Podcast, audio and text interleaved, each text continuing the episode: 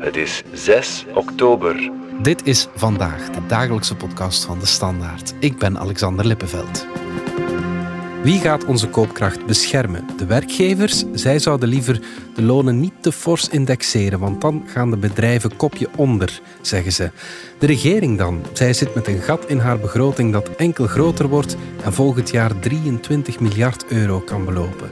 Wie gaat ons dan wel helpen? Geloof het of niet, maar we moeten rekenen op de energiesector.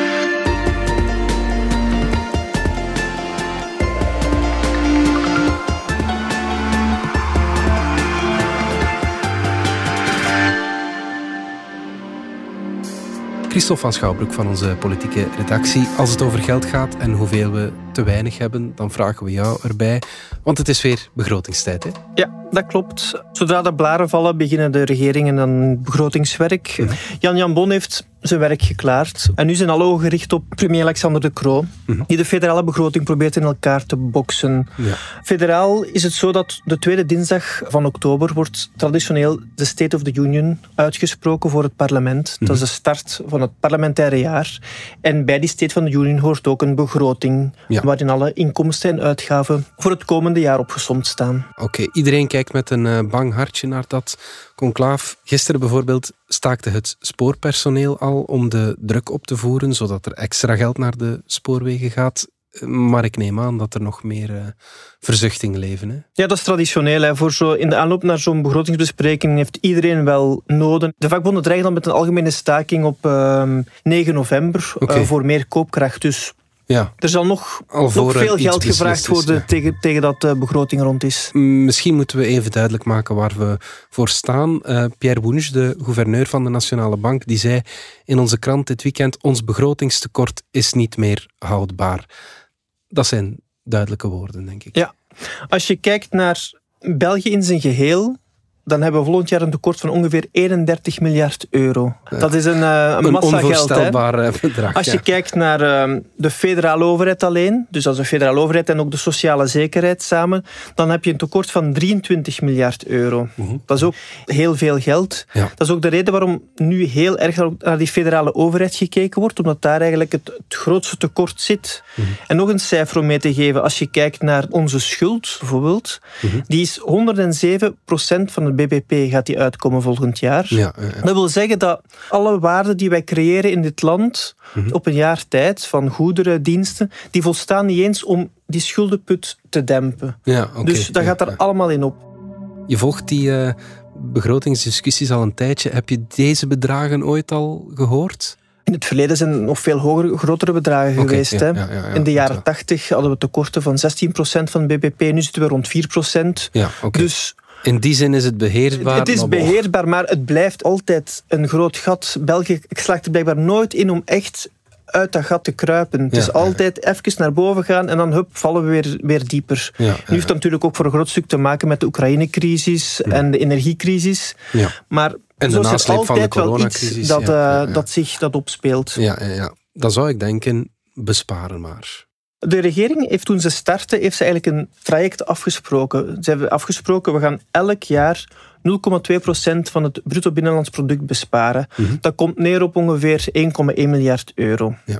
Structureel besparen. Dat kan ook zijn dat je dat via extra inkomsten doet, bijvoorbeeld. Ja, ja, en aangezien de regering dit keer de begroting voor volgend jaar eind 2024 al wil opmaken. Oh ja. 2024 is een verkiezingsjaar en dan ja, gebeurt er sowieso niet veel. Dan zijn de politici nog meer met andere dingen bezig dan, uh, dan vandaag. Dat is ook een podcast, um, maar bon. laten we daar niet over beginnen. Dus um, die vaste inspanning die zal sowieso 2,3 miljard bedragen voor dit en volgend jaar. Maar premier De Croo wil graag nog iets extra doen om toch de begroting een beetje fatsoenlijk af te leveren uh, na zijn termijn. Ja, blijft hij liberaal natuurlijk. Blijft liberaal. Hij wil graag daar nog 1,7 miljard euro bij doen. Ja. Maar uh, ja, dat ligt altijd niet zo eenvoudig. Bij de PS bijvoorbeeld, die zeggen van ja, mhm. nog meer besparen. We kunnen beter de mensen helpen met het geld. De zoektocht is al meteen begonnen met heel wat veto's. Hè? Ja, dat is traditioneel ook. Hè. Ik bedoel, dat zijn eh, de eerste schermutselingen. Uh, zo is er al een beetje ja, ongerustheid over besparingen in, in tijdskrediet en ouderschapsverlof. In 2020 is de afspraak gemaakt. We gaan in 2023 en 2024 daar 150 miljoen euro besparen. Maar die besparing invullen, als je, ja, de, die politici met de neus op de feiten gedrukt worden van het moet nu echt gebeuren, is dan weer moeilijker dan theoretisch zoveel jaren geleden zeggen we gaan daar zoveel geld vinden. Hè. We hadden het net al over uh, Pierre Wunsch van de Nationale Bank. Hij zei in uh, ons interview nog iets interessants. Hij stelde dat het niveau van de overheidsuitgaven nu 15% hoger ligt dan in 2000. De overheid ja, moet op dieet, denk ik. Ja, ja, en die, die overheidsgaven groeien bijna automatisch. Dat heeft voor een groot stuk te maken met die vergrijzingskost, waar iedereen al over gehoord heeft natuurlijk. Er gaan meer, al maar meer mensen met pensioen. En ja, die kost daarvan stijgt. Vandaag wordt er ongeveer 1 euro op de 5 mhm. wordt uitgegeven aan pensioenen. Op de tweede plaats gezondheidszorg wordt ook miljarden miljarden aan uitgegeven. Dat is een beetje gelinkt natuurlijk met, met de vergrijzende bevolking, die ook meer noden hebben op dat vlak. Mhm. Maar dus, je hebt een soort automatische drijvers, zeggen ze dan, die die kosten eigenlijk omhoog duwen. En ofwel moet je hervormingen doen dan om dat eigenlijk te stoppen, mhm. ofwel moet je elders geld zoeken. Ze hebben nog andere kopzorgen natuurlijk. Eh, de vakbonden, je zei het al, gaan ook staken voor eh, meer koopkracht. Ik denk dat de mensen daar wel van wakker liggen vandaag de dag. Dat klopt, maar uh, ja, de vakbonden gaan staken voor meer koopkracht. Mhm. Anderzijds zijn de werkgevers heel ongerust over uh, de loonindexering die eraan komt voor een grote groep mensen vanaf januari. Mhm. Een grote groep werknemers in de private sector, in de privésector, ja, die gaan hun loon zien stijgen met 10 procent. Mhm. En de werkgevers die schreeuwen nu al moord en brand van goh, bedrijven gaan dat niet kunnen dragen, je gaat faillissementen zien, ontslagen zien. Ja, dat is precies wat de topman van Unizo enkele dagen geleden te vertellen had in Ter Zake. Je hebt enerzijds de algemene kosten, al die gestegen waren. En daar komen nu ook nog eens die loonkosten bij. En in heel veel bedrijven en sectoren zal dat 1 januari zijn. En dat komt als, uh, ja, als een schrikbeeld op hen af. Je kan het heel kort samenvatten. Ja, iemand die 10 mensen personeel heeft, ja, die gaat op 1 januari plots 11 mensen moeten betalen. En dat kan men niet. En het gevolg zal zijn dat er misschien nog acht, negen overblijven om er dan tien betaald te kunnen krijgen. Ja, Christophe, dat is voor de regering niet gemakkelijk, denk ik, met de werkgevers enerzijds en de werknemers anderzijds uh, rekening houden. De regering zit een beetje tussen hamer en aanbeeld in zekere zin. Mhm. Ze hebben de vakbonden die meer koopkracht vragen. Je hebt dan de werkgevers die zeggen van ja, die koopkracht is toch al beschermd door die automatische loonindexering. Dat systeem is zelfs een beetje overdreven momenteel, mhm. want het gaat ons in moeilijkheden brengen. Mhm. En ook de gouverneur, die ja, geeft die werkgevers een klein beetje gelijk. Mhm. Hij, ja, dat is altijd een voorzichtige man natuurlijk. Hij insinueert dat dat systeem misschien toch een beetje moet gesleuteld worden. Heeft dat dan met het verschil in loonkosten tussen ons land en onze buurlanden te maken? Omdat die automatische indexering die zorgt er eigenlijk voor dat onze lonen en uitkeringen, mhm. dat die eigenlijk relatief snel aangepast worden aan de levensduurte. Ja. In verschillende sectoren wordt, zodra de spielindex is overschreden, dus een bepaald niveau van inflatie is overschreden, wordt het loon al de maand nadien aangepast. Mhm. In andere sectoren, zoals ja, een groot stuk van de bediende sector, gebeurt dat één keer per jaar. Dus ja, dankzij die automatische indexering volgen onze lonen redelijk goed de inflatie. Mhm. In buurlanden die kennen dat systeem niet waardoor eigenlijk uh, die lonen achterblijven. En daar wordt wel een inhaalbeweging gemaakt met der tijd, na loonsonderhandelingen dan, wordt wel die beweging gemaakt. Ja. En daardoor ja, diept die loonkloof nu wel erg uit. Dat is waar dan de werkgevers en ook Wunsch voor waarschuwen. Dus de werkgevers maken zich uh, zorgen, dat is wel duidelijk. En ligt er nu niets op tafel om hen tegemoet te komen? Ja, dat, dat ligt heel gevoelig. Wat je kan doen, en wat in het verleden al, al een paar keer gebeurd is, is eigenlijk uh, gewoon indexsprong. Mhm. Dat wil zeggen, ja, je slaat gewoon die indexering van de lonen en de uitkeringen eventueel, wat dan ook een besparing is voor de overheid, sla je één keer over mhm. of sla je voor een stukje over. Je kan zeggen in plaats van 10% wat het zal zijn in januari, je geeft uh, eh, 5% opslag of 8%. Maar zo'n indexsprong dat ligt, ligt heel, heel erg gevoelig. En ja, dat gaat er ook niet komen waarschijnlijk, want de partij die het meest voor zo'n indexsprong zou kunnen zijn, dat zijn de liberalen. Mhm. Maar de premier zelf heeft altijd al gezegd van ja, no way dat wij een indexsprong gaan doen. Hij heeft altijd die loonindexering ook bestempeld als de garantie dat eigenlijk de Belgen redelijk goed beschermd zijn tegen die torenhoge inflatie door de energiecrisis. Dus een indexsprong, dat gaat er niet komen. En enerzijds omdat hij weliswaar overtuigd is en dat ook een goed verkoopsargument is van de Belgen zijn al goed beschermd, we moeten niet veel extra doen. Maar ook omdat hij nooit door zijn regering zou passeren. De PS mhm. zou nooit toestaan dat er een indexsprong komt. Als hij dat op tafel zou leggen, ja, dan komt die regering gewoon in de problemen. Ja, de Kroo denkt duidelijk niet aan een indexsprong. Dat bewees hij enkele dagen geleden nog eens toen hij te gast was op het openingscollege politicologie aan de Universiteit van Gent. Wie had ooit gedacht dat eigenlijk bijna alle partijen vandaag zeggen ja, de index is een goed mechanisme. Niet zonder kritiek, absoluut mee eens. Ook mijn partij. Een partij die zeer kritisch geweest is over het indexeringsmechanisme. Vandaag, in momenten van crisis, zeggen we gelukkig dat we dat systeem hebben. Ja, Christophe, als er geen indexsprong komt, wat zal er dan wel gedaan worden? Dan wordt er hier en daar wel gekeken om zo'n beetje te foefelen in de marge om uh, de werkgevers een beetje te helpen. Wat je bijvoorbeeld kan doen en waar, waar, waar aan gedacht is, als je het loon geïndexeerd wordt, om het stukje dat je extra krijgt, om daar te zeggen, ah, werkgevers, de sociale bijdrage die je daarop moet betalen, die moet je nu niet betalen. Je kan het eventueel later betalen op een later moment. Ja.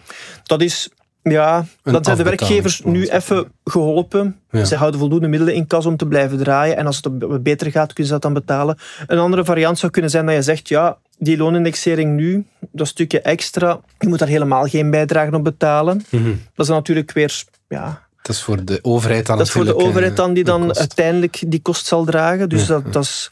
Maar ook dat soort stappen liggen ook heel, heel gevoelig bij de PS. Mhm. Want de PS heeft zoiets van ja, zodra je aan die indexering, ja, als je dat begint aan te morrelen, ja. ja Waar, waar kom je waar, dan waar eindigt het dan uiteindelijk? Hè? Ja, Nu is het vandaag is het misschien dit.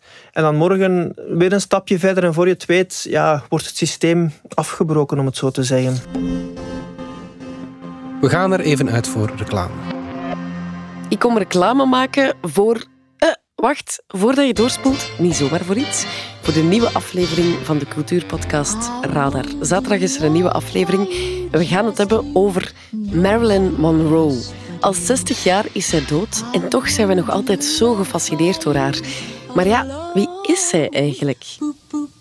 Wie is de vrouw achter Marilyn Monroe? Norma Jean. Wat weten we eigenlijk echt over haar? Daar gaat de nieuwe Netflix-film Blond over. En dus ook de nieuwe aflevering van Radar. En uh, even tussen ons, ik heb gehoord dat het echt wel de moeite zal zijn. Dat wil je niet missen, toch? Tot zaterdag.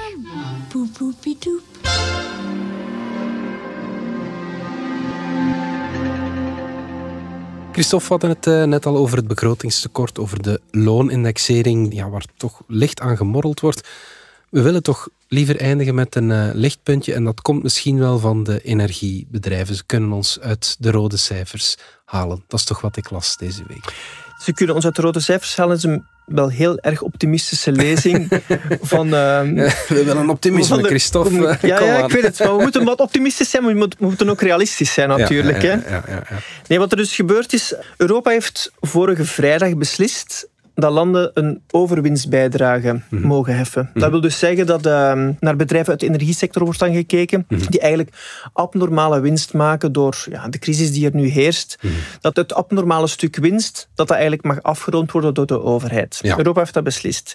Europa heeft daarbij ook gezegd, ja, het geld dat je daarbij binnenhaalt, dat kan je gebruiken dan om je burgers en je bedrijven te ondersteunen in die energiecrisis. Maar enkel daarvoor mag je dat geld gebruiken. Dus Tine van der Straat, onze minister van Energie, die heeft uh, deze week, afgelopen weekend, een voorstel op tafel gelegd om dat in de praktijk te brengen in België. Mhm.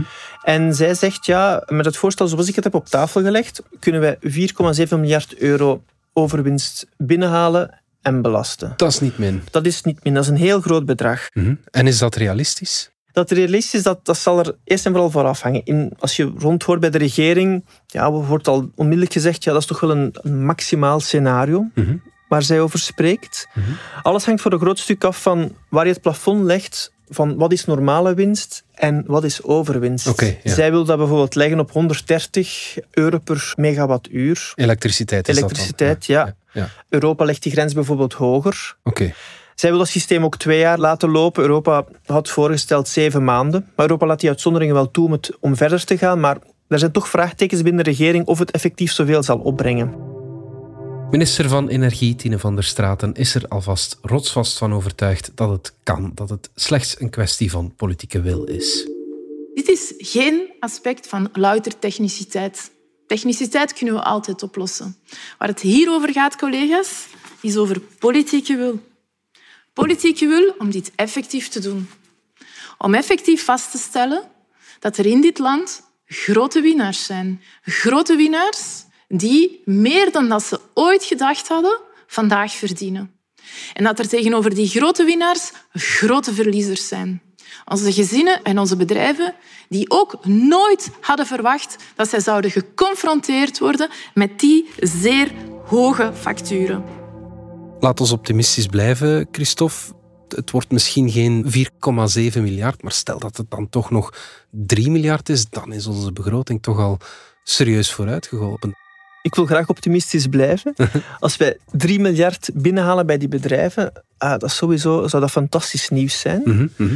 Want dat is geld, dat is 3 miljard, dat de regering dan gaat kunnen gebruiken om gezinnen en andere bedrijven te ondersteunen ja. in deze energiecrisis. Hopelijk op een structurele manier dan nog. Nee, nee, nee, maar dat, dat zal, het zal niet structureel zijn, dat is het probleem. Ja, ja, ja. Die 3 miljard die gaat maar ja, één jaar binnenkomen, dat gaat maar eenmalig binnenkomen. Dus mhm. die ontvangst gaan we ook maar één keer zien.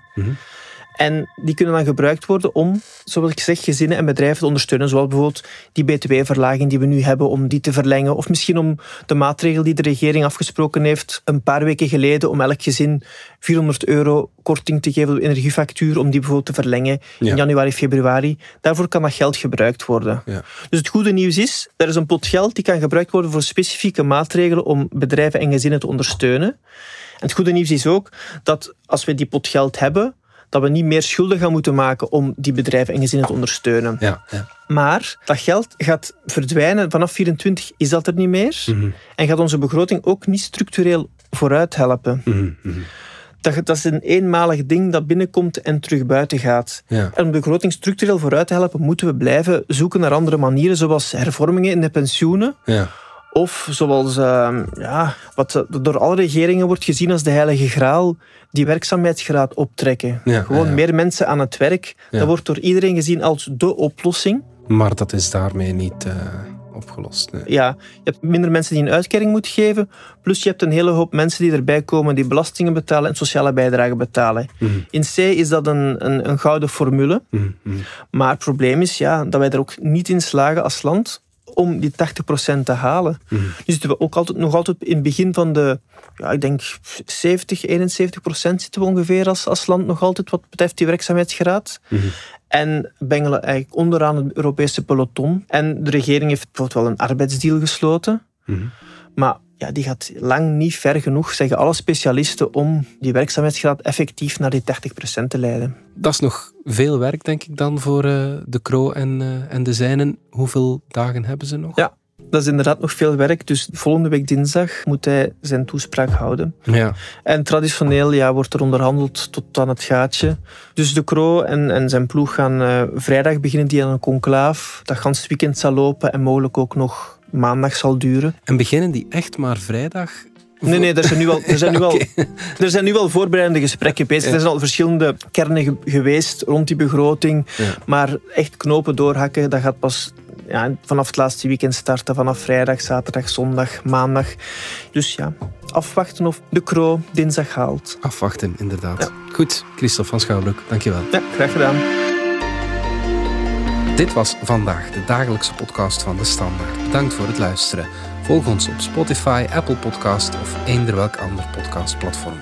In onze gratis FDS podcast kan je niet alleen ons werk beluisteren, maar ook de beste podcasttips terugvinden, met zorg geselecteerd door onze redacteur Max de Moor. Alle credits van de podcast die je net hoorde vind je op standaard.be-podcast. Reageren kan via podcast.standaard.be. Morgen zijn we opnieuw.